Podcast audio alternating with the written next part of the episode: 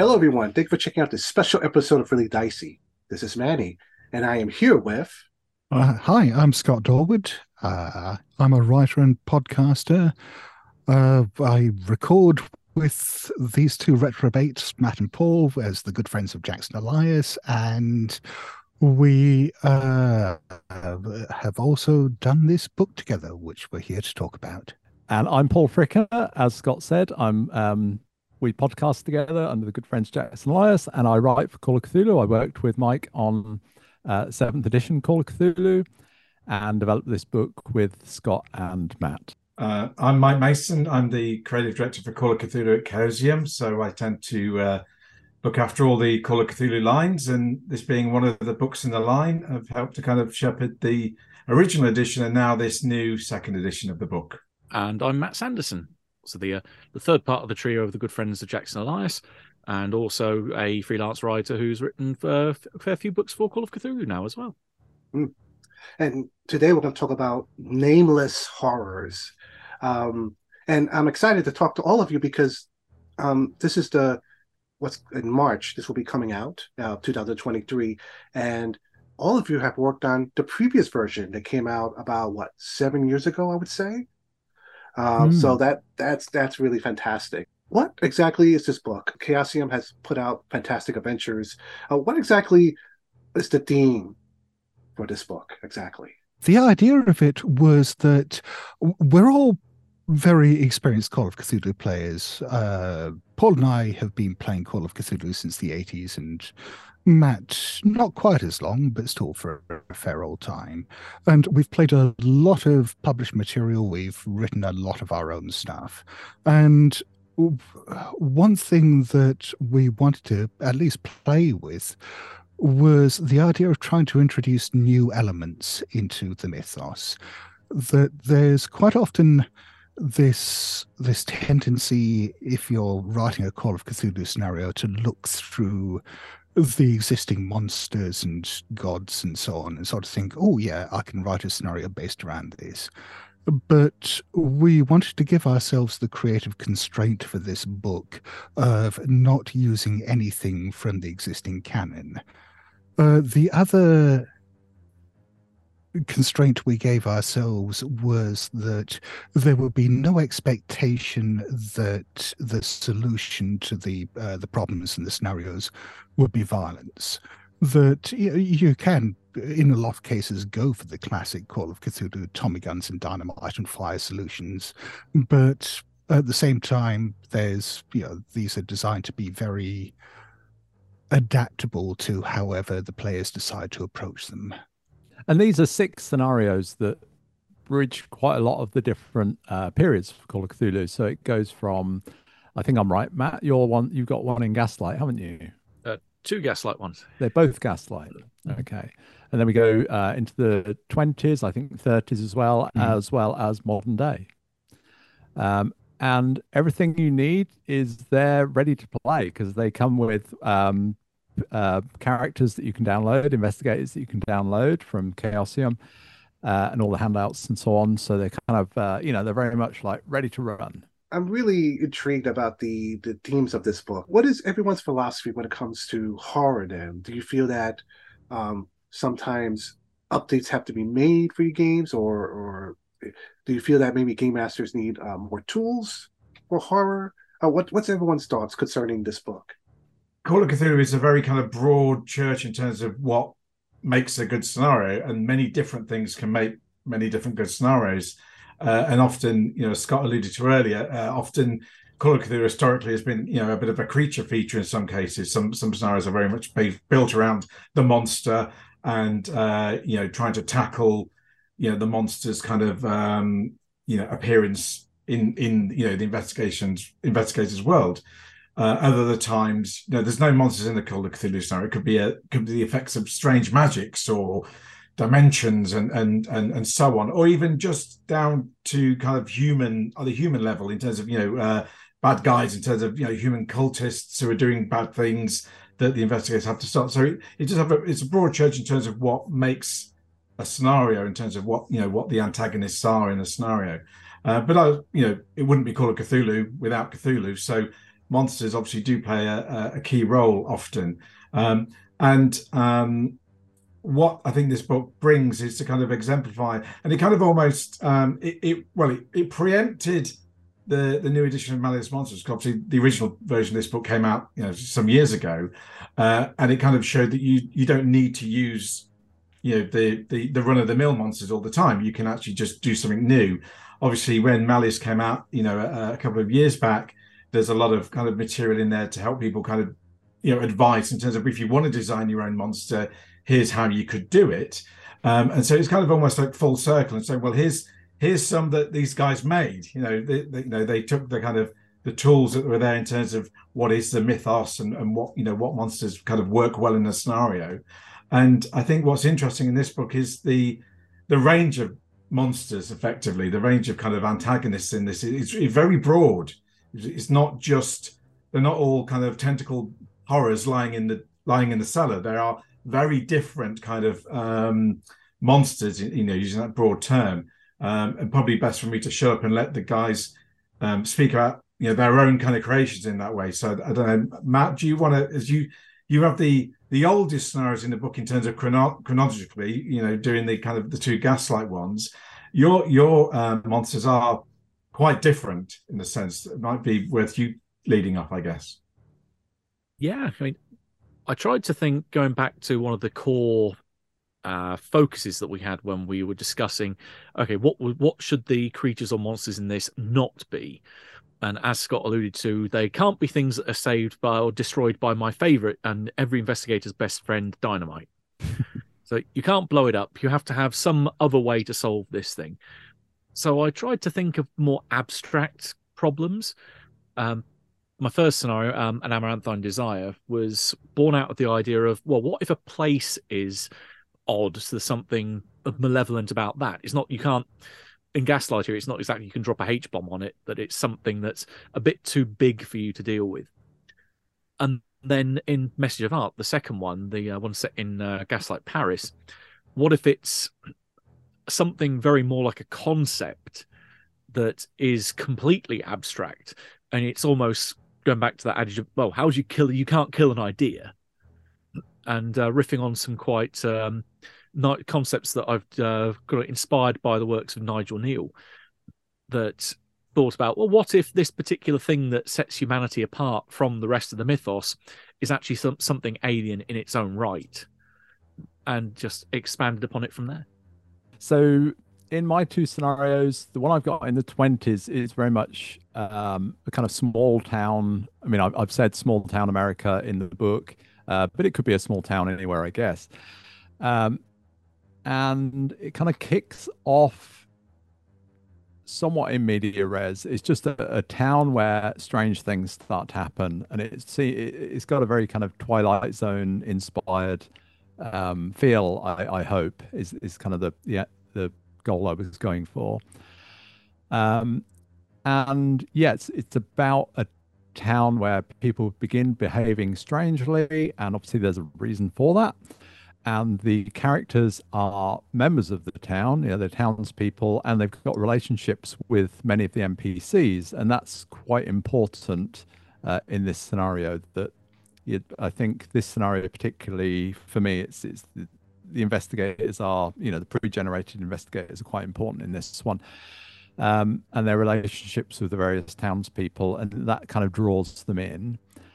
I don't often start with a monster. I mean, you were asking about monsters and so on. I don't, I don't start with a monster. As often I sort of start with the situation, and then sometimes to stick a monster on. You know, not not stick it on, but you know, to kind of think, well, how does that manifest?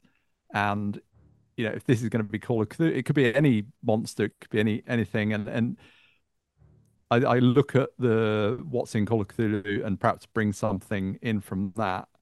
Uh, but here, obviously, we're talking about nameless horrors, so it's really um, in this scenario. This is uh, I'm talking about, um, and some fell on stony ground. It's really an influence that comes in as an influence. Something is influencing the townspeople to behave in this strange way. In the modern day one, it's very much more, and this is called Moonchild. Um, it's very much more a domestic situation, uh, a domestic situation gone badly wrong, but it starts off quite mundanely, and and the the the kicker for it is really, I think this time is past now, but there was a time probably well when I wrote it, say ten years ago, when people were coming out of the woodwork and saying, "Oh, hi, you know, I used to be at, you know, do you remember me? We were at school together, or we were at college together." Um, and I don't think people do that so much now because people have already made those connections, or you're growing up with a bunch of people and they're already on social media. But there was that time when people were reaching out. So you get in a group of people who didn't have a shared recent history, but they had a shared distant history from, say, 20 years before, and they've been out of touch for all that time. And now one of them is reaching out to their old friends and bringing them all back together in a cafe to meet them and explain their uh, dire situation to them and that and they want some help. Uh, and this help, you know, which hopefully the investigators are, are, are willing to give, brings them into contact with this strange domestic situation. And then that kind of escalates into uh, into the rest of the Moonchild scenario. Yeah, with my two scenarios, they both share a bit of a theme in that one thing that fascinates me about the mythos, one thing that I think sets it apart from a lot of other horror settings, is that the entities of the mythos aren't necessarily what we consider to be evil. That they're more neutral things, or at least things that exist outside human concepts of morality. But where you get humans who interact with them and perhaps find ways to draw upon their power, that's where the potential for evil or malevolence really comes in.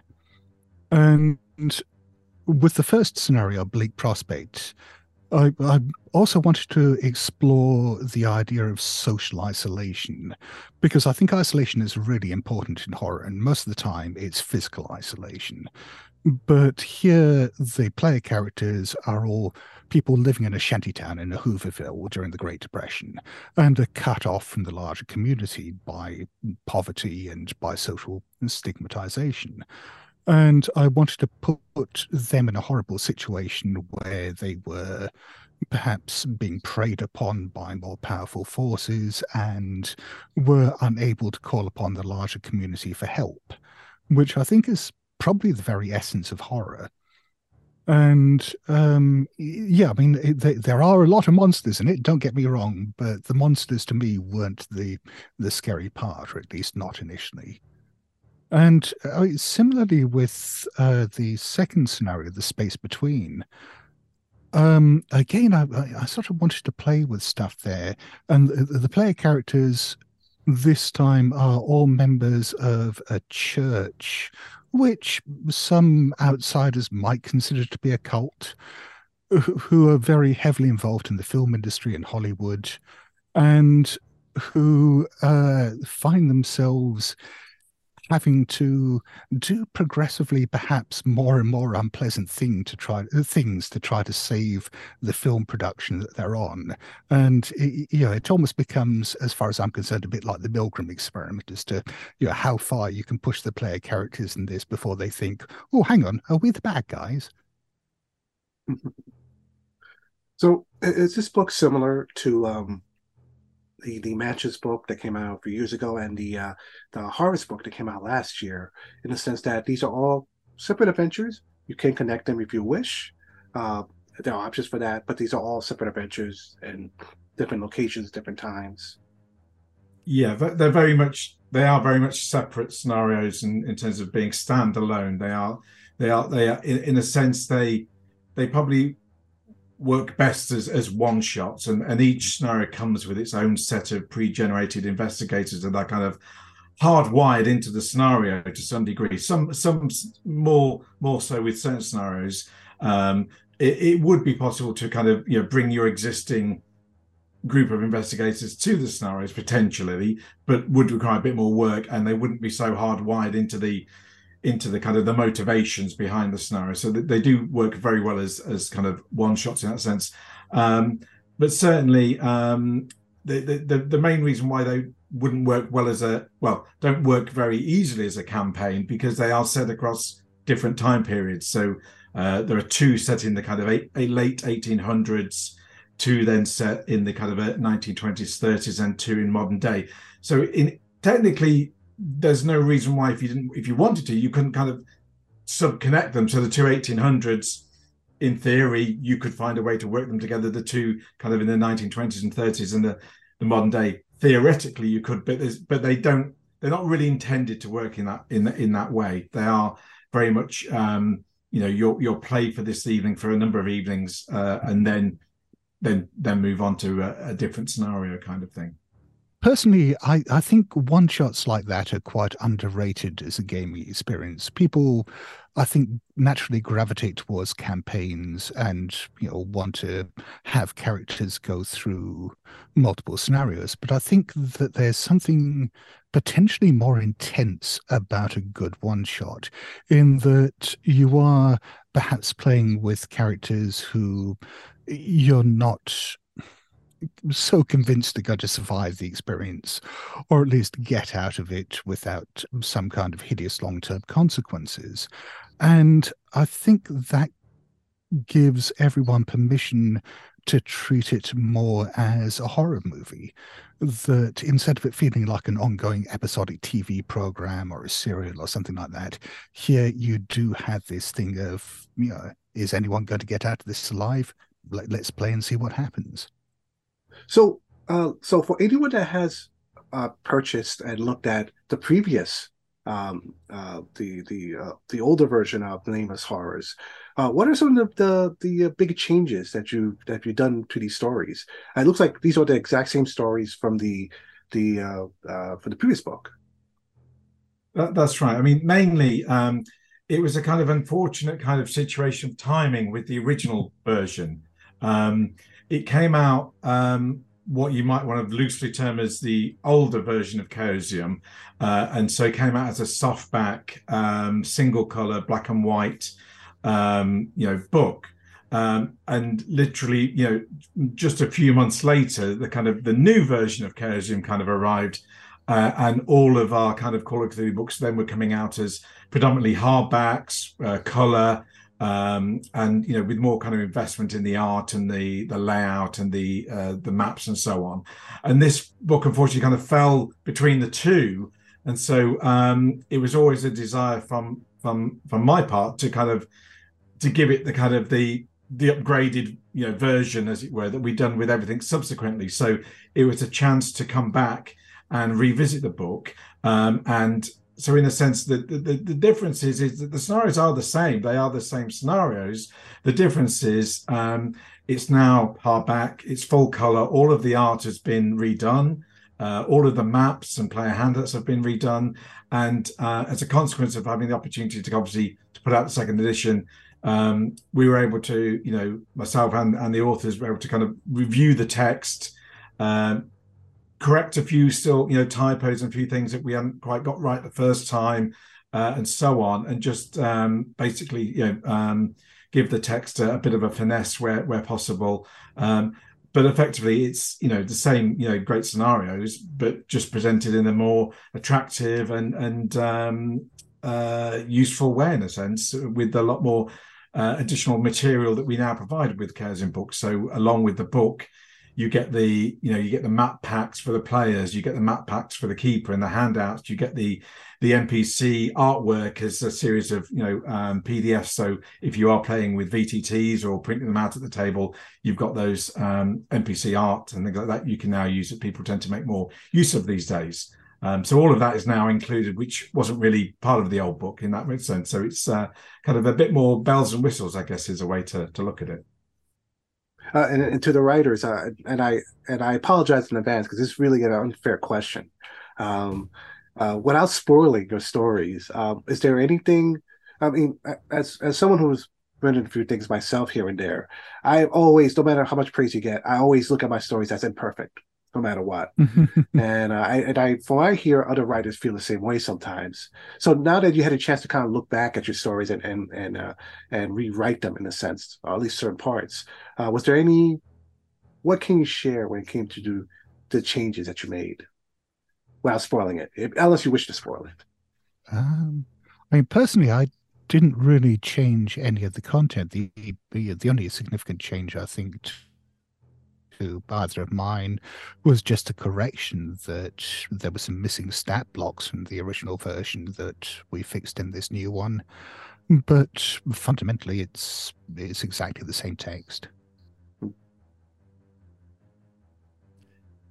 Yeah, I mean, it was interesting looking back at these scenarios. I mean, although they're only written like, well, published seven years ago, it's kind of written eight, nine, ten years ago.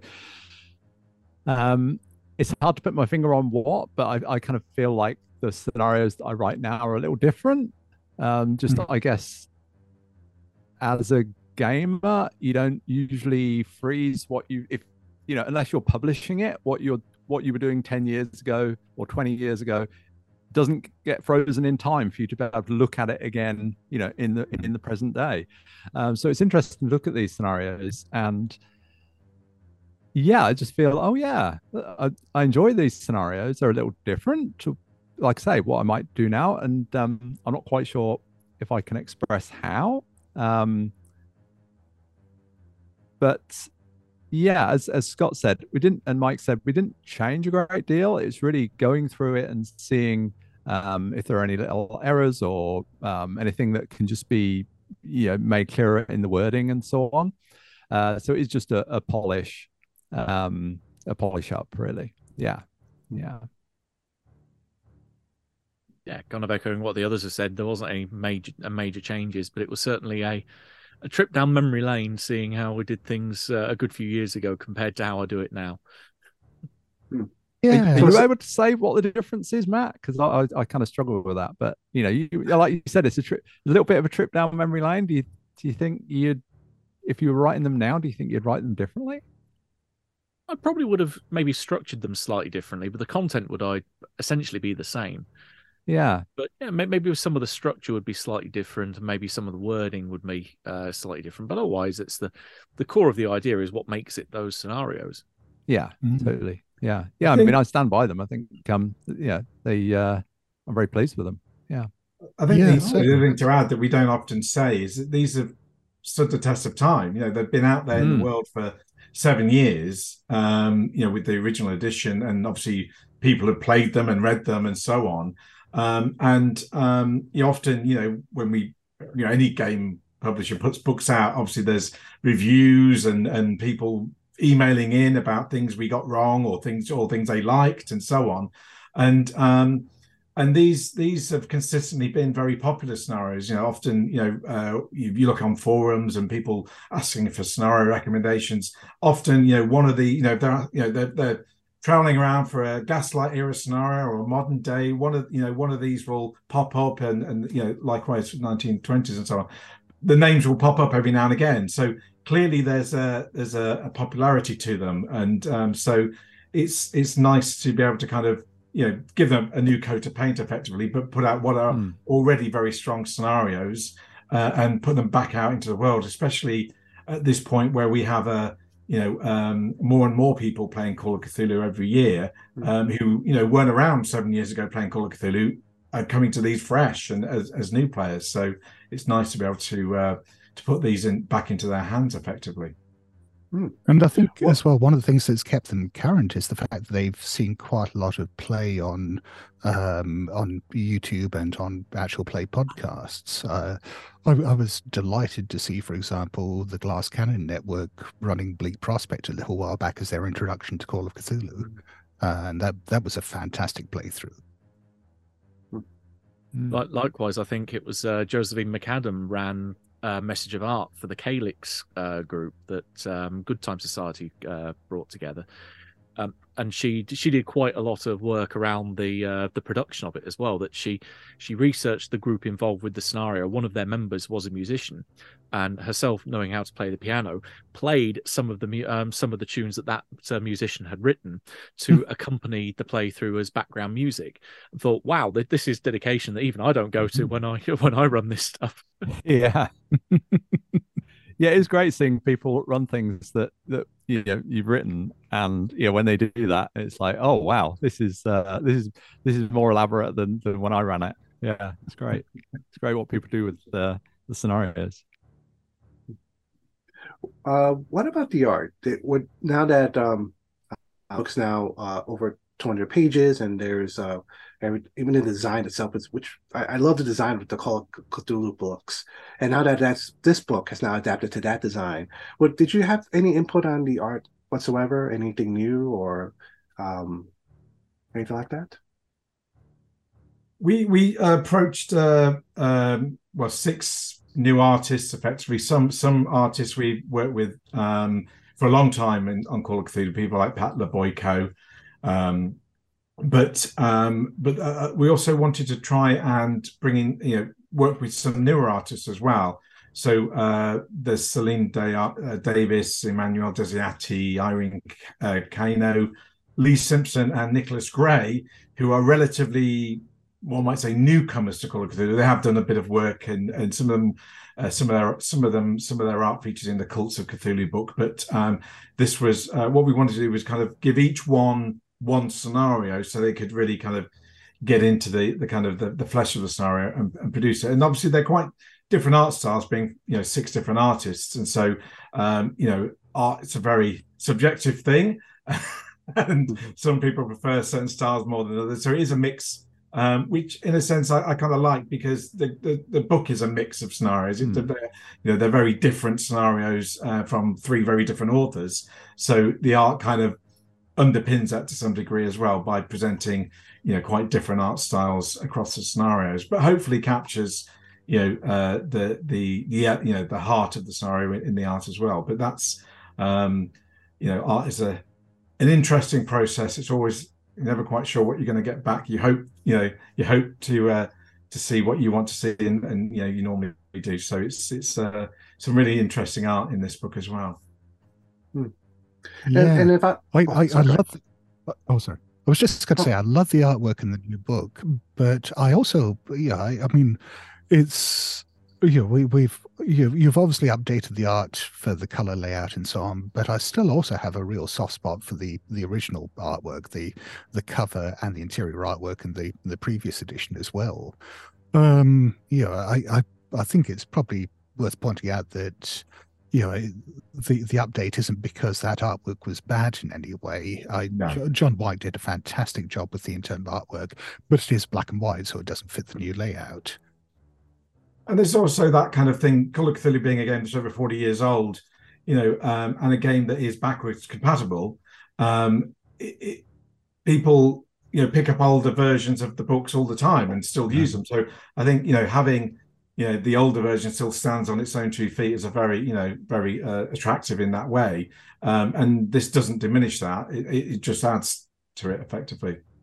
Well excellent. Um, thank you for sharing all this. Um, is there anything i haven't asked you about concerning this book that you wanted to share? Um, it's really good. Uh, as, as i sort of mentioned in passing if people are interested in hearing any of the scenarios played, uh, I know Matt and I, for example, have run uh, a fair few of them on different actual play podcasts. Matt with Into the Darkness and me with uh, Ain't Slayed Nobody and How We Roll, and oh, and pretending to be people as well. I, I ran uh, Bleak Prospect for them. Uh, so yeah, I mean, there's plenty of opportunities if you want to try before you buy, or you know, even just hear how we run our own stuff. Yeah, I, think that's a really good, valid point because um, often today, with the ease of you know watching people or listening to them, you know, playing these scenarios, you know, any scenarios is a it's a great way to not only just enjoy listening to somebody playing the scenario, but obviously if you're intending to run it yourself, getting to see another group how they how they tackled it the kind of things that they did to kind of you know did they go off script in terms of you know what the scenario was you know and how another group and you know, keeper handles it. It's all good kind of you know background material to kind of make a few notes from. So it's um the fact that these scenarios are already out there in the world in that sense there's as scott says there's a there's a kind of a a wealth of kind of pre-existing plays uh, to to draw upon and take inspiration from. So that's that's you know that's a that's a bonus really in, in a sense, isn't it? Hmm. And I think anybody who's considering getting the book, I think it's it's worth bearing in mind that you're getting like six ready to run scenarios with you know. You, everything you need to, to run them is is like there, including the the investigator sheets and handouts and everything. And also, it's going to give you the opportunity to dip your toe into different time periods for Call of Cthulhu. You know, there's Gaslight, there's 20s, there's modern day. So, um, w- without the commitment of, of launching in and running a whole campaign in that period, you can just you know, run a one shot in those different periods. And there's support in the text you know, to enable you to do that. Um, so, uh, yeah, I think that's another feature and hopefully i think on a on a personal level as well i hope it inspires other people to say that they're not constrained by just the monsters in the core book or the Malleus mm. Monstrorum they can create their own things because the mythos is wider than just what's presented in those pages. It's an infinitely vast and horrible place and by all means add to it. Create more horror. So um anyone that enjoys these adventures and want to follow more of your works um where where what else have you written in uh, for Call of Cthulhu or for any RPG um, that you would recommend? Well, the three of us collaborated uh, on a pulp Cthulhu campaign called The Two Headed Serpent, which we co wrote between the three of us, which came out a few years back, um, which has been, I think, fairly well received. Um, both, again, both Matt and I have run that for different actual play podcasts. Uh, so if you want to listen to that, you can you can do so.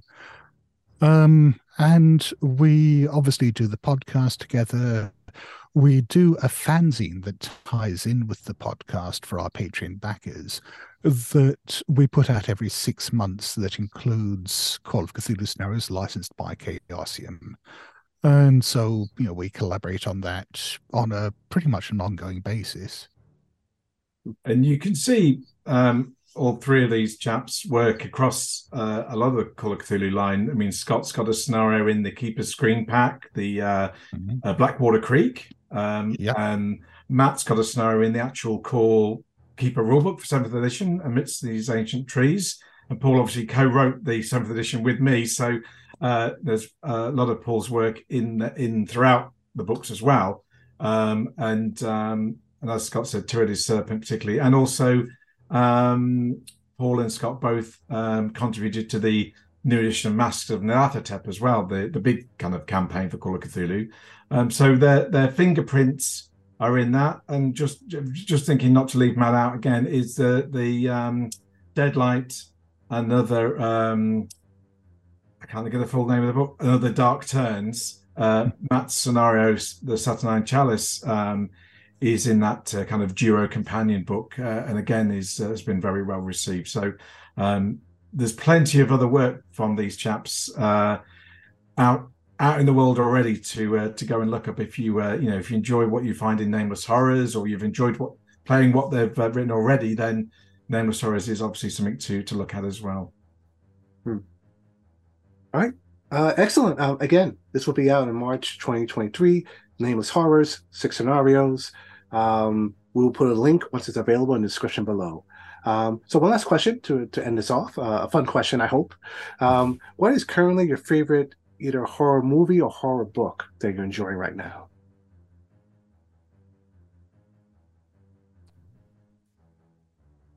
Okay, well, I'll jump in. Uh, in fact, we've got a forthcoming episode. Uh, the, the film I've enjoyed most this year is probably Barbarian. Uh, and we've got a um, episode coming up on that. Uh, I'm not sure when that comes out. I think probably in March. Um, so yeah, where we discuss that one.